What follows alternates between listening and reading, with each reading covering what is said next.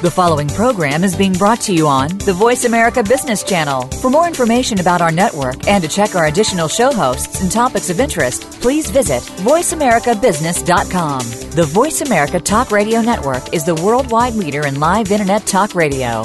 Visit VoiceAmerica.com. The views and ideas expressed on the following program are strictly those of the host or guests and do not necessarily reflect the views and ideas held by the Voice America Talk Radio Network, its staff, and management.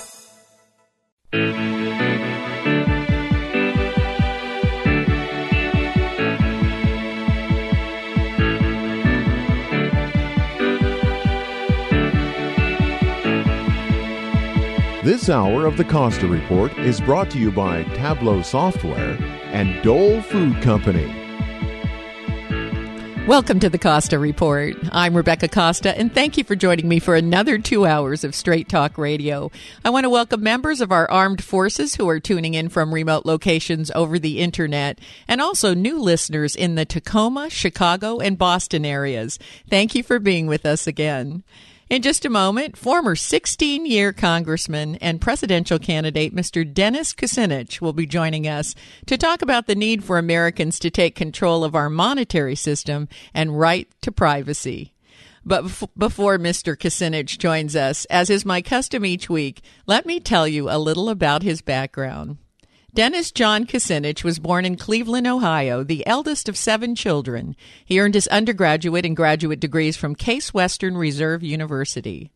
His political career took flight in 1969 when he was elected to the Cleveland City Council.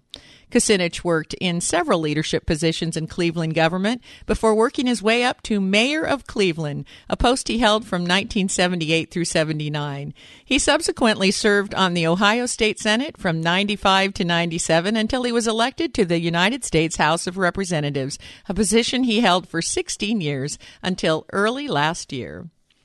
As a congressman, Kucinich was known to be a hard worker and for his voting record on human rights, the environment, and economic issues affecting the middle and working classes. He was one of the few leaders to oppose the invasion into Iraq and was a passionate advocate for universal health care. He's also known for introducing articles of impeachment against Dick Cheney and George Bush. After stepping down from Congress in a move that surprised many of his peers, Kucinich joined the Fox News channel as a political analyst, something we'll hear more about later in today's program. Mr. Kucinich is the recipient of the Gandhi Peace Award and is also the author of the autobiography The Courage to Survive, as well as the book A Prayer for America. It's my pleasure to welcome to the program humanitarian, environmentalist, and former Congressman, Mr. Dennis Kucinich. Thank you for joining us today, Mr. Kucinich. Thank you. It's uh, a pleasure to be with you, and I look forward to our discussion. Now, now, as much as possible, I, I, like to use this program to focus on prescriptive measures that we and our leaders can take. And just last month, you proposed six resolutions which could get the country moving in the right direction. So I'd like to talk about some of those today. Uh, it was it was interesting that your first resolution is to reclaim control of the monetary system. So to tell us a little bit about that. Well, if you look at the U.S. Constitution, Article One, Section Eight puts the money power of our nation into the hands of Congress. Now, that is the power that creates and regulates the nation's money supply. But in 1913, Congress gave that power to the Federal Reserve System, which is controlled by banks. Uh, I have uh, uh, put in a, a bill, H.R. Uh, 2990, called the National Emergency Employment Defense Act, which uh, remedies the um, uh, the bad uh, direction that Congress took in 1913 by putting the Federal Reserve uh, back under U.S. Treasury, uh, creating a monetary authority which avoids inflationary or deflationary money supply, um, changing accounting rules that um, uh, so that banks are prohibited from creating money out of nothing. You know, you think about it. Um, we've got um, we have the Federal Reserve, which created money out of nothing and gave it to banks. Banks have an ability uh, under um, a provision called fractional reserve to be able to uh, create uh, ac- accounting entries which actually pyramid the uh, amount of reserves that they actually have. and uh, they don't have the money they say they have. They actually are given the power to create money out of nothing. And so uh, this fractional reserve banking needs to be ended. And Congress would effectively uh, have uh, the ability to uh, uh, create money, spend it in the circulation for infrastructure and healthcare and education, uh, for rebuilding America, and um, we could create millions of jobs. We could pay off our national debt. We can keep interest rates down. We can end compound interest. We can have the uh, states involved in deciding where the, the money that the new money that's created goes, and and we wouldn't. Uh, uh, you know, you'd still have private banking, but they wouldn't have the ability to create money out of nothing, and then effectively have a system that's a closed loop for a few at the expense of the many. So this National Emergency uh, Employment Defense Act is the beginning of a whole new discussion about monetary policy uh, in the United States. And and in, finally, what I want to say that you know that what it does is creates a full employment economy as a matter of national economic defense. It provides for public investment in capital infrastructure. It provides for reducing the cost of public investment. It retires public debt. It stabilizes the Social Security system. It restores, you know, to Congress the ability to create and regulate money, which was how the Constitution was written, and it would modernize and provide for stability of the monetary system. So, I mean, those are just some of the things that uh, the bill, uh, which is called the National Emergency Employment Defense Act of 2011, uh, would would uh, um, uh, would do and would would impact. Mr. Kucinich, the problem I always have when I listen to you is my head's nodding up and down, and I'm thinking, who in the world would oppose you? so, so let me get to the heart of the matter. What what is the opposition? You're talking about taking control of our monetary system, right? Uh, which uh, was relinquished in 1913, uh, and uh, now is designed to earn profits for the private uh, interests of the Federal Reserve. Uh, and not for well, the well, not for the gen- well not for right. the general public. I, I, think we can agree on that. Um, so, uh, what kind of opposition are you running into? Why isn't everybody signing up? To say yes, let's uh, let's end the, the the relationship with the Federal Reserve and take control of the monetary system because after all, our debt national debt is over 18 trillion right now, and by the next presidential election, we'll be up to 20 trillion. I remember when we were all horrified that it was 1 trillion. It had gotten to a trillion. Do you remember that? Absolutely. So so well, what kind of opposition are you running into and what's the counter argument here? Well, uh, the uh, the opposition, of course, comes from from banks, and particularly big banks. You have to remember the uh, connection between uh, big banks and Wall Street is that uh, the banks, in you know, as we saw a few years ago, uh, are involved in driving speculation, where which Wall Street can you know profits from, and so banks do not want to relinquish relinquish control of the money system. On the other hand, uh, why in the world should the government be borrowing money from banks when the inherent power to create money uh, is vested in the Constitution and was given away in, in 1913 to the Federal Reserve? If, if the banks can create money, uh, if the Federal Reserve can create money and give it to other banks, uh, it shows you how. I mean, that money is backed by the that that debt that's created. Money equals debt right now in our country. Uh, that that debt is backed by the full faith and credit of the United States. It has to be paid off. And so we, we are in a situation where we've lost control of our money supply to banks, to Wall Street, and, and Wall Street and the banks together are, are a closed loop which appropriates money uh, on, using in the name of the people of the United States for their own private use. Uh, in the meantime, you have all these needs in the country that are being ignored.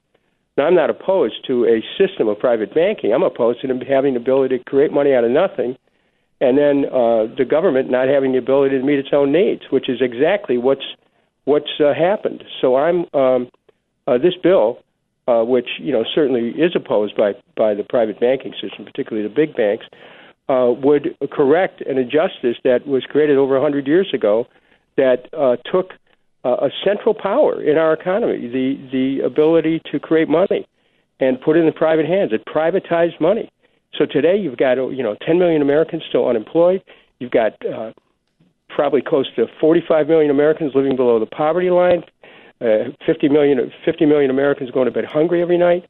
You, you, you know we had we had all these bankruptcies occurring uh, uh, in non-business, in in um, a few years ago. You've got we had so many homes in foreclosures. People lost their lifetime investment. So you know we have to we have to get a grip on what is really one of the central issues of our time, and that is how is money created, who controls it, and whose interest is it being controlled. Mm-hmm. Now, along those lines, uh, we'll come back and talk about whose interest uh, this serves, but we have to take our first scheduled break. When we come back, uh, we'll also look at the second resolution Mr. Kucinich proposes. You're listening to the Costa Report.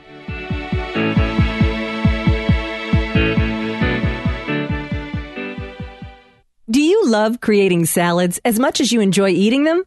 Hi, I'm Amy Tobin, cookbook author and culinary expert. Dole inspires fresh and wholesome dishes for any meal with their wide selection of salad blends and all natural salad kits.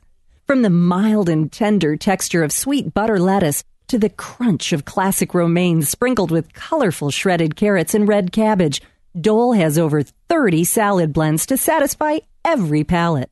If you're looking for the ultimate in convenience, try Dole's unique salad kit combinations that include farm fresh lettuces and vegetables, mouth watering all natural toppings, and specially made dressings. It's all you need to make a distinctively delicious salad. The possibilities are endless. Visit www.dolesalads.com for recipes and other ideas to feed your culinary imagination.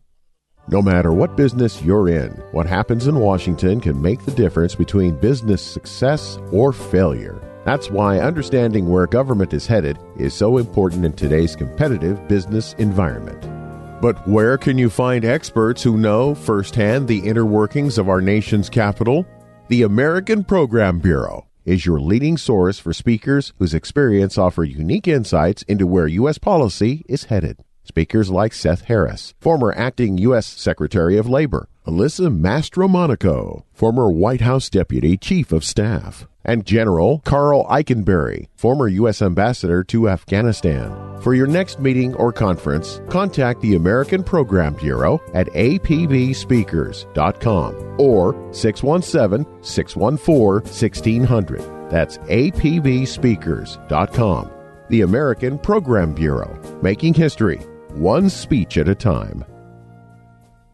What would you do if you found a pot of gold? Would you keep it to yourself or would you check to see who needed help? Well, I've just found a pot of gold after reading the book Epigenetics The Death of the Genetic Theory of Disease Transmission by scientist and doctor Joel Wallach. You see, I have loved ones suffering with arthritis, lupus, and autism, and that's why I'm bringing Dr. Wallach back to the Monterey Bay Area for two special events. So join me Wednesday, March 4th at the Elkhorn Yacht Club in Moss Landing or Thursday, March 5th at De Anza Santa Cruz. Dr. Wallach will systematically shred the outdated belief that you are stuck with chronic disease forever because it's in your genes to prove once and for all that your own body can be free of disease when nourished at a cellular level. So again, I ask, what would you do? Well, I know you'll want to join me for one of these two free events. So call me, Leslie Farrar, at 720-235-9223 to reserve your seat as space is extremely limited. 720-235-9223 for more information.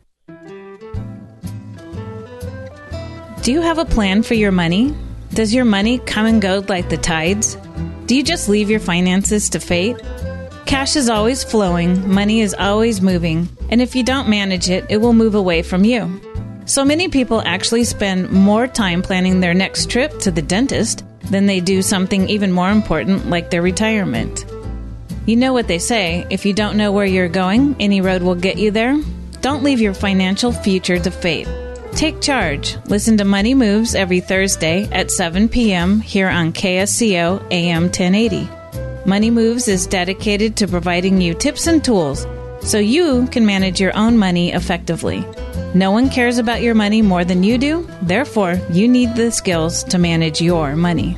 Listen to Money Moves every Thursday at 7 p.m. here on KSCO AM 1080.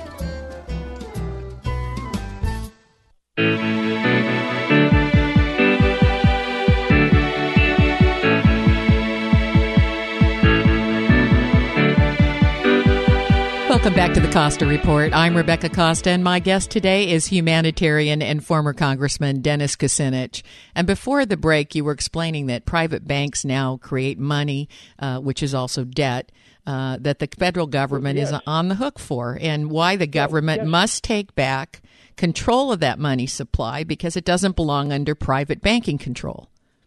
Well, that's right. I mean, a debt based monetary system where money comes into existence primarily through private bank lending can't create, can't sustain uh, a stable and economic environment, and it's proven to be a source of chronic financial instability and frequent crises as you look at the near collapse of the financial system in 2008.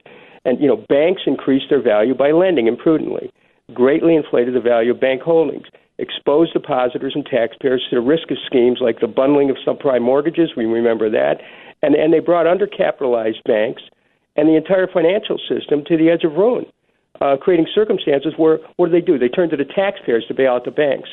I I opposed that bailout. I said that you know we cannot pick winners and losers as a government. The the taxpayers should not be on the hook for the games that were played with the money supply by private banks. So once Congress, however, ceded the constitutional uh, power to uh, in 1913 uh, to the banks, uh, it contributed materially to a multitude of monetary and financial afflictions. If you look at uh, the, the unreasonable concentration of wealth in our society, the expansion of national debt, public and private, the excessive reliance on taxation, the devaluation of the currency. You can go on and on and on. Underemployment, unemployment, all these things are tied to a monetary system which is predatory, which is closed, and which benefits only the private banks. And what my proposal does is it reclaims the power of the federal government to originate money, which is a sovereign power and it and and it would uh, under uh, under the Federal Reserve System. Uh, there's just private bankers are responsible for the monetary policy, and they use it for their own interests. So this American Monetary Act, uh, which uh, actually is described as the National Employment Emergency Defense Act, uh, would create a monetary authority which would pursue monetary policy that be based on a governing principle that the supply of money uh, in circulation should not become inflationary nor deflationary in and of itself, but should be sufficient to allow all the goods and services to move freely in trade in a balanced manner. And so, you know, again, we reclaim our sovereign ability to create money uh, within uh, within the United States and uh, and the federal government.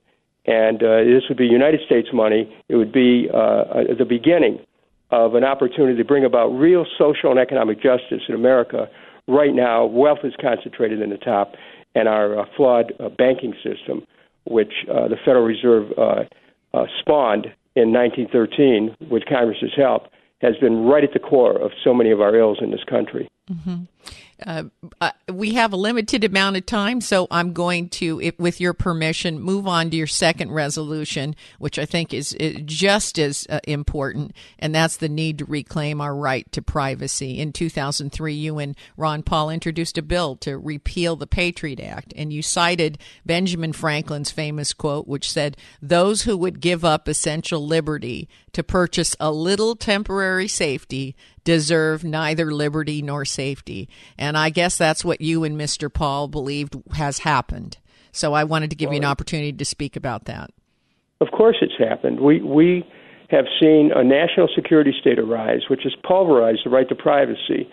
Uh, the the government has worked with uh, uh, uh private sector corporations to to engineer backdoor uh, approaches into private information of the American people uh, a um, a prominent uh, um, intelligence official said, "Well, instead of looking for needles in a haystack, let's just grab the whole haystack."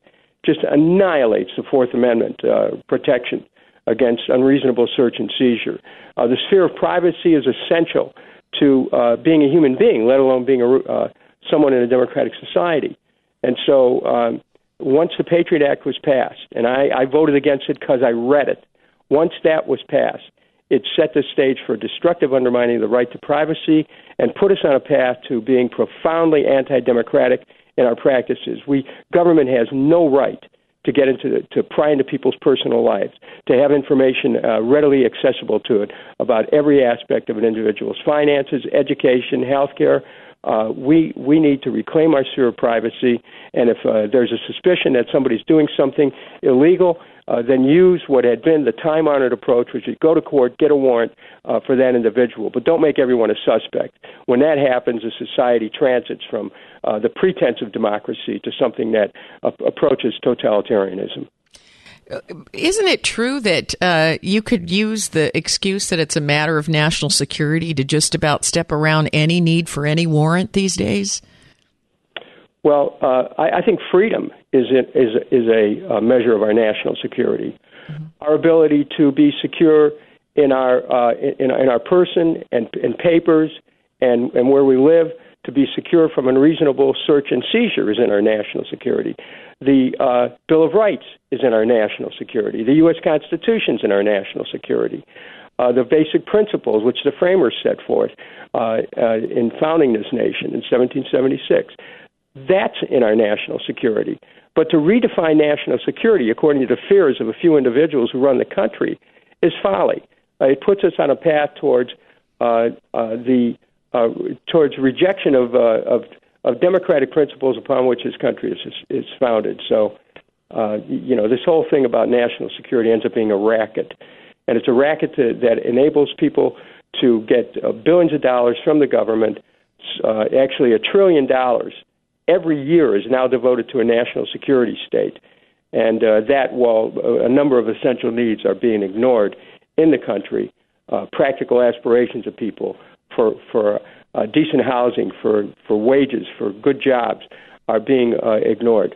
And so uh, this national security uh, thing is a racket. And, you know, we, we have created some of our own security problems with the way that we've conducted our foreign policy, and that has to change. Well, John Yoo was here last week, and as you know, he was responsible for the legal opinion which permitted the CIA to uh, do these wireless, these warrantless wiretappings on U.S. citizens. And according to Yoo, under wartime conditions, the president can authorize these kinds of activities. Um, which I think it's pretty clear that since 9 11, um, we've been at war. Uh, what are your thoughts on whether the president can exercise these kinds of wartime privileges even if Congress has not declared an official war? Think about this. Uh, the, the, the claim that we've been at war, we committed war against Iraq, a nation that did not attack us. This was a war of choice. We've con- we continued a, a, war against Afghanistan. Uh, that was a war of choice we committed a war of choice against Libya. Uh, all of our interventionism is uh, ipso facto uh, acts of war, and then we use those acts of war which we commit to say that, well, now uh, we have to restrict uh, freedoms because we're at war. Mm-hmm. Uh, no, we don't have to do that. We don't have to go to war. America has to stop its interventions. We have a right to defend ourselves but our our our top officials have lost uh, an understanding of the difference between offense and defense. We had a right to respond to the attacks of 9/11. I think but, that's an important point. We have lost sight of what's the difference between offense and defense. Uh, unfortunately, we have to take another hard break here, but stay right where you are. We'll be right back with more from Dennis Kucinich. You're listening to the Costa Report.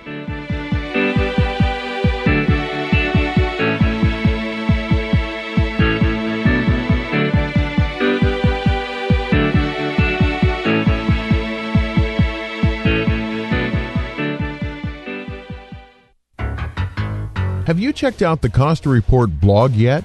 Well, what are you waiting for? There's no quicker way to find out what newsmakers are saying than the Costa Report blog at RebeccaCosta.com. It's where the former CEO of Apple and PepsiCo, John Sculley, predicts where the next tech breakthroughs are going to come from. And also where Trent Lott explains why a GOP reversal of the Senate nuclear option will signal real change in our nation's capital.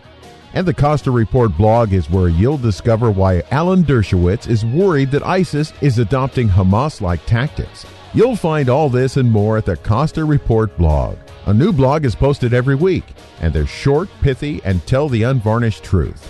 Just go to RebeccaCosta.com to get the latest blog. That's RebeccaCosta.com. And while you're there, be sure to register for updates and breaking news. The Costa Report blog bringing you the news the big networks don't and won't. This is Alan Lundell, aka Dr. Future on KSCO Radio. Ten years ago, we bought a house out in Boulder Creek. It was a gamble because we love to be around bandwidth and power. We found the perfect house with incredible view, but no bandwidth or power. I was very despondent. I was reading Wired, and I ran across this uh, Silicon Valley executive who lived in the Santa Cruz Mountains, and he claimed he had bandwidth. He was getting service from some group called Etheric Networks. So I gave him a call. Etheric put a dish on our roof, and boom, we suddenly had amazing bandwidth. It's been 10 years now. We've been very, very happy with their service. KSCO Residential Special. Residential service up to 10 megabits per second, symmetric. That's up and down for $85 a month and $199 installation. With guaranteed minimum speeds and uptime, unlike our competitors. Etheric Networks. Call 650 399 4200. That's 650 399 4200. Etheric.net. That's E T H E R I C dot net. Hi, registered pharmacist Ben Fuchs here. I've been studying healthy bodies for 35 years, and what I've got to tell you may shock and surprise you, but if you listen up, it may change your life. One of the more significant aspects of prescription drug toxicity involves the depletion of nutritional elements that fuel the detoxification system. Like all other processes in the body, detoxification requires nutrients. The B vitamins, vitamin C, magnesium, copper, and zinc are particularly important for detoxification to proceed, and the more detox chemistry is required, the more the system is going to be burning through nutritional raw materials. In other words, in the presence of excessive medication which the body must process as toxins, the detox machinery can become like a metaphorical sinkhole, diverting and draining key nutrients, keeping them from participating in the many other biochemical reactions that are responsible for maintaining the health and integrity of the human body. Vitamins, minerals, amino acids, fatty acids are not only key detox players, but they're also important molecules involved in providing cells with energy, protection, and as mechanical raw materials for building structural components of cells and tissues. The more drugs we take and the more they accumulate in the body, the more essential nutrients will be diverted to detoxification and away from vital biochemical reactions that are important for health and longevity. If these nutrients are not replaced via diet and supplementation, they can become depleted, and not only will purification and elimination of poisons be compromised, but so will the thousands of other biochemical reactions that likewise are dependent on the presence of these critically important biochemicals. Pharmacist Ben here, urging you to go to kscohealth.com to order Beyond Tangy Tangerine, the Healthy Start Pack, and other nutritional supplements that I personally use and recommend. You can purchase these premium quality products at wholesale prices online at kscohealth.com. That's kscohealth.com. I'm the pharmacist that believes that staying healthy and strong is not only about medicine, it's about giving your body the raw materials it needs to do its work. Go to kscohealth.com. Make sure you check out the cool videos too at kscohealth.com. That's kscohealth.com.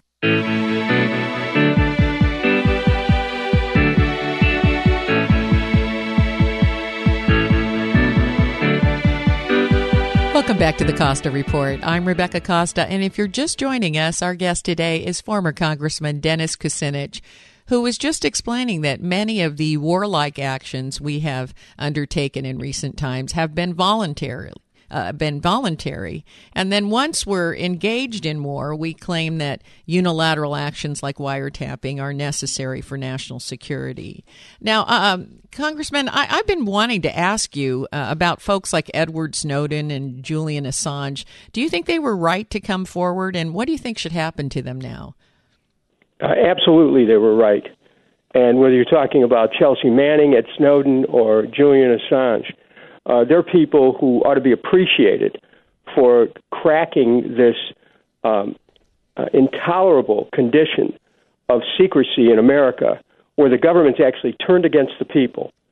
Uh, you know, and what what should be done is this: uh, those government officials who broke the law and who unconstitutionally uh, wiretapped and uh, and and pried into the private lives of millions of Americans uh, together with uh, uh, Snowden and Assange and Manning uh, should all be given an opportunity to explain to the American people uh, their deeds.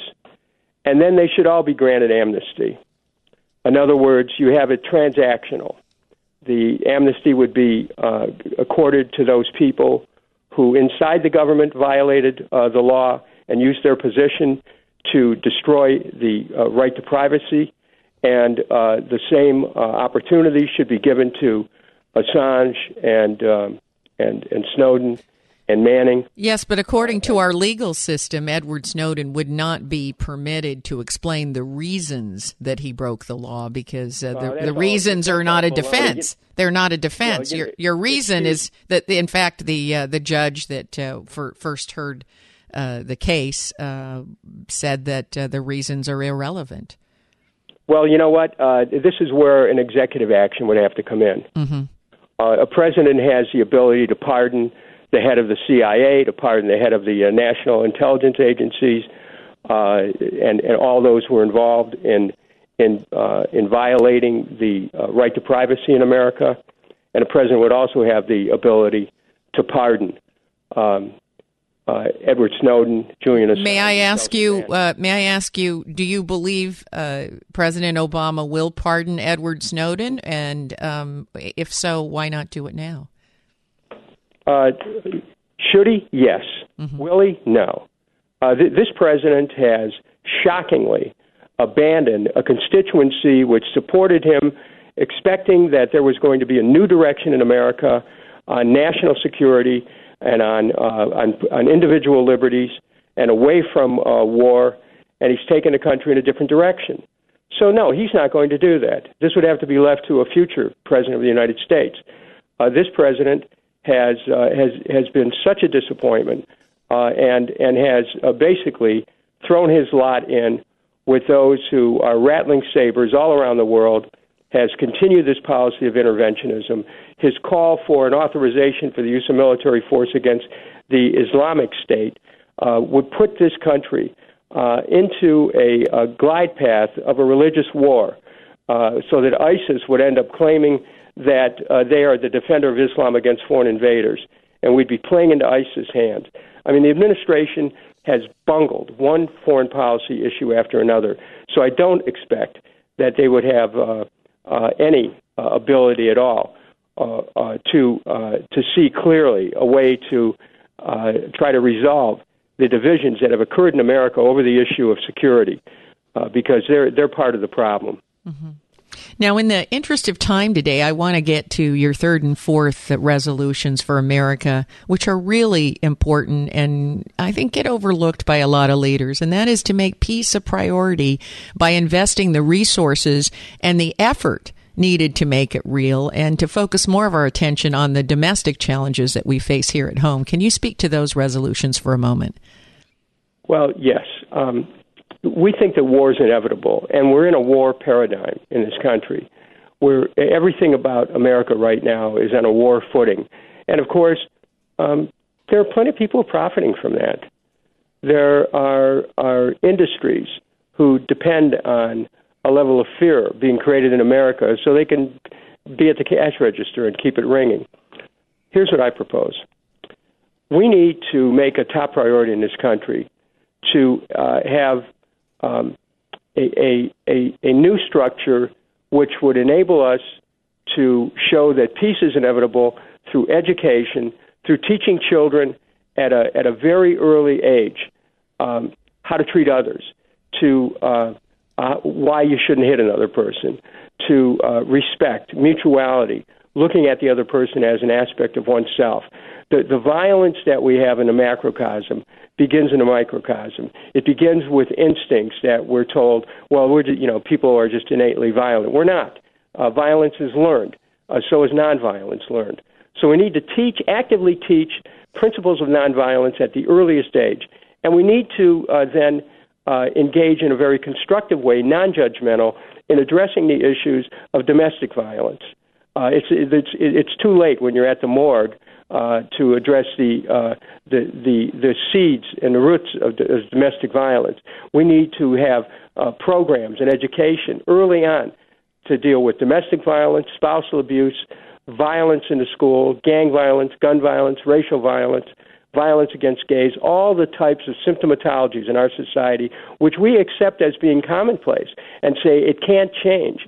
We need to change. We need to tap our capacities for evolutionary change within each of us and to create systems which support that impulse. We're not doing that right now. The only systems we have are those that uh, are, are reactive, incarcerative, and uh, punitive without giving people a chance to grow from the earliest age.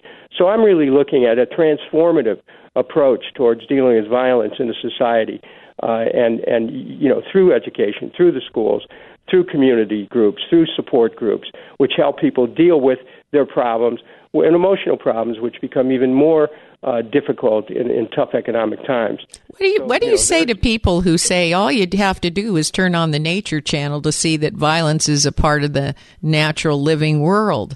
Uh, but of course, in nature, it's reserved for the pursuit of food or to defend from immediate danger. Um, because violence involves a risk of injury, animals are pretty careful to avoid that prospect. Um, I can't say that for human beings. We've developed these amazingly rational brains, but uh, we don't seem to be be on course to uh, use that first? Well, you know the the um, the answer is love. This is a capacity that each of us has, and we need to we need to tap that. We need to tap our our abilities to be able to uh, see each other uh, in our innate equality, to in our innate humanity, to be able to to understand that each person's on a journey that can be difficult and uh, that doesn't mean that that you overlook those people who are are sociopath or psychopathic and need uh, uh, institutional assistance. Mm-hmm. But it does mean that that we need to call on our on the what Lincoln would uh, term the angels of our better uh, nature to uh, tap our our capacity to move from uh, conditions where we're mired in um, in hate Yes, Ed, Edward Wilson calls those the higher instruments of our genetic inheritance. But I, th- I think those are the science words he used to, uses to say love, love and tolerance. Uh, absolutely. Um, now we're going to have to take another short break. When we come back, um, I, I'd like to talk to you about the fact that pure deduction would say that if you're spending all of your treasure on war weapons and security and and none on peace, that peace isn't likely to happen, and uh, that certainly seems to be the history, the uh, modern history here in our country. So we're going to go take our last break, but stay right where you are. We'll be back after these important messages from our sponsors. You're listening to the Costa Report.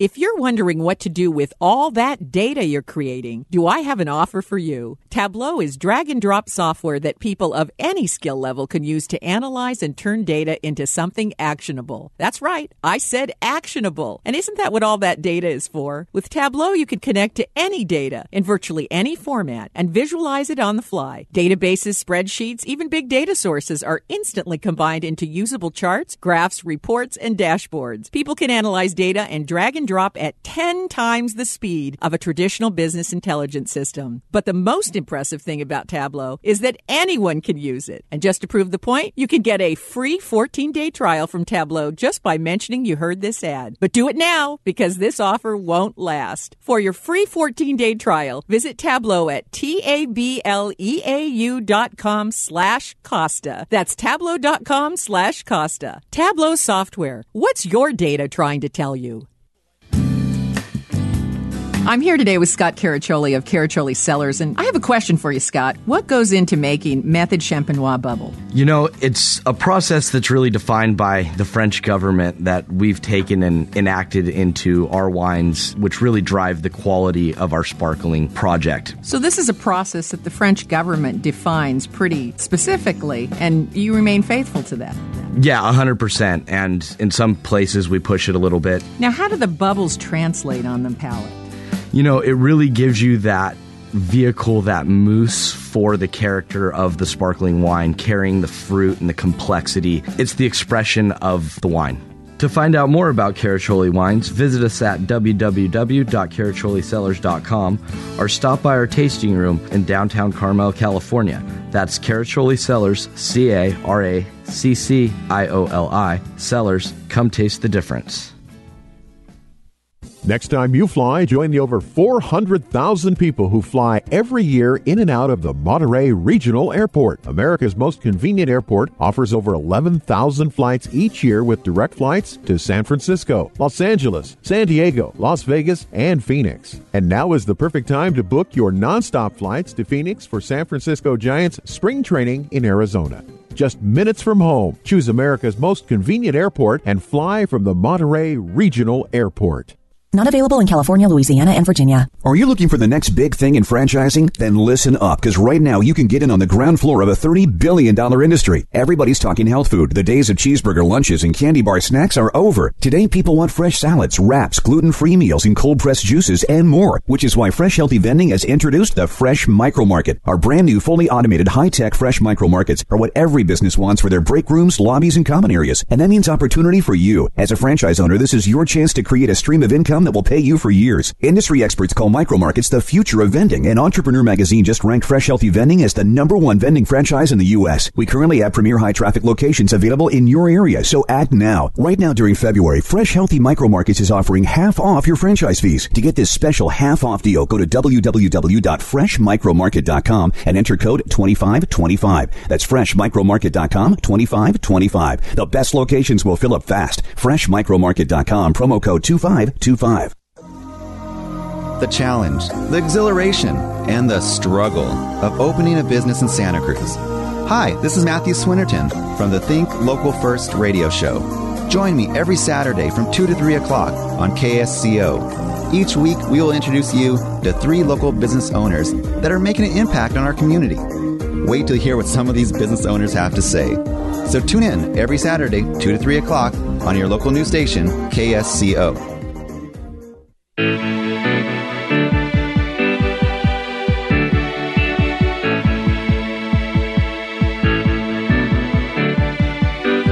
Welcome back to the Costa Report. I'm Rebecca Costa, and my guest today is Dennis Kucinich. And before the break, I mentioned that we seem to be investing a great deal of our treasure on war and weapons. But if we don't make any investments in peace, uh, how, how are we going to get there? I mean, how, how do we turn this situation around? Well, here's how you turn it around the U.S. Um, national um, security strategy of interventionism has to end. Um, the we've never really assessed the cost of our interventions as of late. Uh, some would say that Iraq and Afghanistan will exceed over six trillion dollars.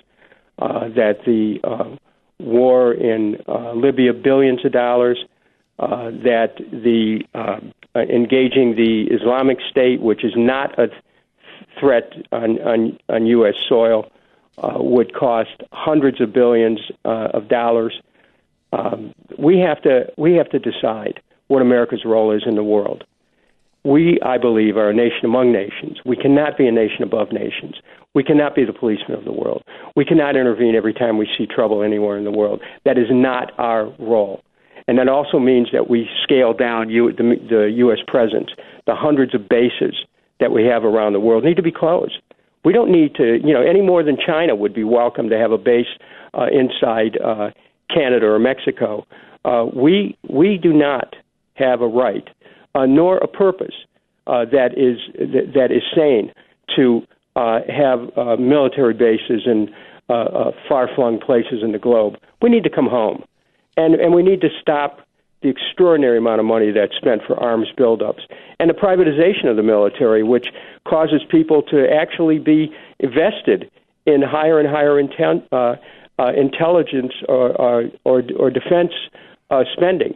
It's not even defense; it's an offensive spending. We have an obligation to defend America, no question about that. It's a it's a it's a given right, but it's been distorted, and it's been distorted by people who are making money off of it. And we have to stop war as a racket. If we have to stop war, war's going to war's, war's going to stop us. And so America really needs to take a new direction here. We need to get out of the post 9 11 uh, mentality, which was foisted on the American people by a government which lied to the American people in pursuit of greater power and extending an American imperium. That has to stop. Humanitarian intervention is an oxymoron, it's a cover for regime change. And, you know, when you look at what happened in in Libya, when you look at what happened in Iraq and, and Afghanistan, you have a clear indication that America has to take a new direction. We cannot keep doing what we're doing. Otherwise, we're going to destroy our country from within. Now, along those lines, let's talk about uh, one of the other resolutions that you propose. Uh, you recommend establishing a U.S. Commission on Truth and Reconciliation. Uh, tell us about your reasons for this, and, and more importantly, who would be on that commission? I'm curious to hear who you who you would uh, put on there because I, obviously we wouldn't have people in the government on that commission. I, I would think. Well, you, they could, you know, you could have people who who would be in the government and people who would be in the private sector. Uh, there would be people who who want America to take a new direction, who and who are uh, are interested in the cause of, of justice, which is served by truth. Uh, the whole idea of truth and reconciliation is this: to let people know actually what happened, to look at Iraq and to understand that people that the American people were lied to, to bring forward the people who told the lies to get them to explain their frame of mind and to give them a chance to tell the but truth. But you need this commission to be neutral, politically neutral, where they have no vested party interest, don't you? Well, you know, look, we we we have a uh, two-party and hopefully someday a multi-party system, which uh, uh, which uh, is what it is, and we we need to within this system we have the capacity of bringing people of goodwill together to uh, try to clean up the messes that were created. This is all about seeking truth. And then once the truth is brought forward, then we reconcile. Then the divisions that have occurred in American society over the past decade can be healed. This is about healing America. It's it's not just a political mission; it's a spiritual mission. Absolutely, well. but the most important thing about a commission on truth and reconciliation is that they're believable. They have to be well, believable. They have to be credible. Otherwise, there's there's well, no yeah, there's no purpose no, for it. It becomes no just another no. government uh, charade, doesn't it? Well, no, because uh, we're talking about what would be a new uh, would be a departure in the United States. When you look at South Africa, how they had to actually explore uh, the history of apartheid and the cruel structures that were set up to justify it, and and in doing so, created a, a clearing and moved moved open a space in South African history. Um, Americans need to know the history of what actually happened. And once we know the truth, you know, it's said that if you know the truth, the truth will set you free. Mm-hmm. Then we'll be free from the hobgoblins of uh, of, of, of invented uh, policies that are aimed at keeping people fearful, keeping people uh, uh, easily controlled, this is a time for us as Americans to start to reimagine who we are as a country and not be locked in to a condition where we're all fearful and we're we're ready to swallow anything that uh, Washington D.C. sends our way. Uh, our government's out of control right now, and and the people don't know the truth half the time people are being lied to and they're just nodding their head without giving any thought as to what they're being told. Why? Look, I served 16 years in Congress. I know the kind of lies that are told on a monstrous level, and that's why I proposed a commission for truth and reconciliation, and the membership of it can be worked out. Your caution is well taken. Uh, there's no reason why we can't get people who who will represent a spectrum of America. But uh, you know, if we can't do it, if America can't do that, what does that say about us? If we're not even capable of a search, of an honest search for the truth, and then once we have the truth, to be able to move on to reconciling and creating peace among ourselves as a nation. This is a great country, but people, uh, you know, have a limited ability to keep living in a lie.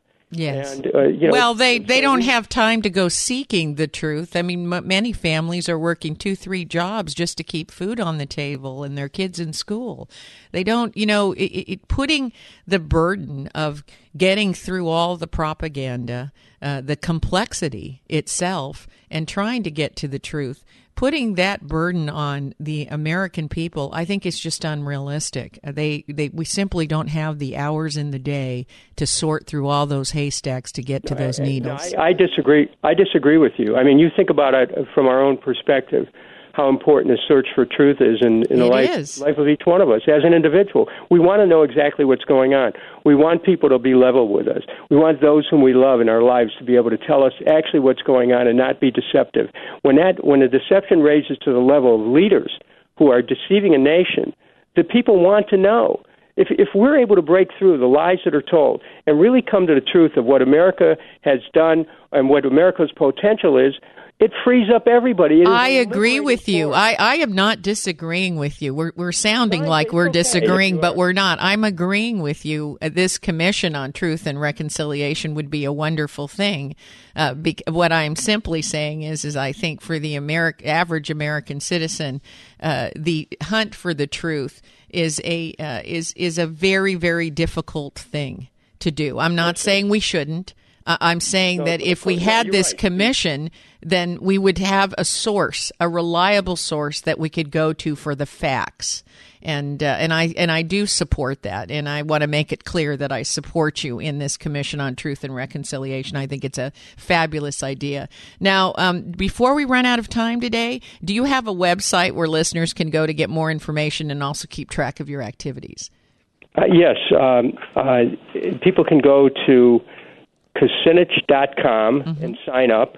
And if you sign up now, uh, I'll be soon sending a uh, open letter to members of Congress uh, on reasons why Congress should reject the request for their authorization of uh, the use of military force against the Islamic State.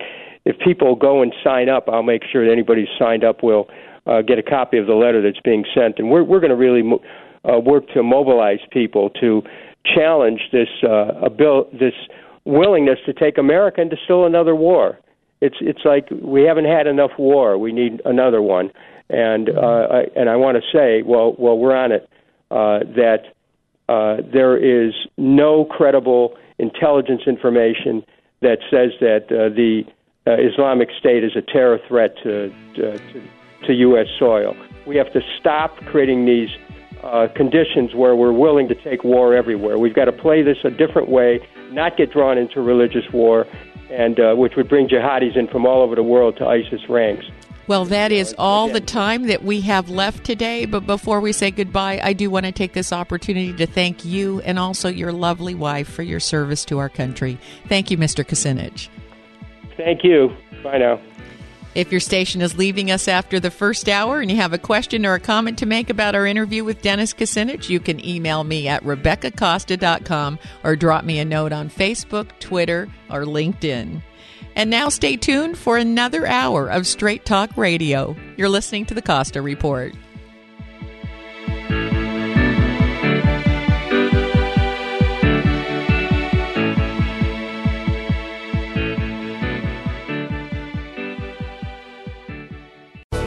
Thanks again for listening to the preceding program brought to you on the Voice America Business Channel. For more information about our network and to check out additional show hosts and topics of interest, please visit voiceamericabusiness.com. The Voice America Talk Radio Network is the worldwide leader in live Internet talk radio.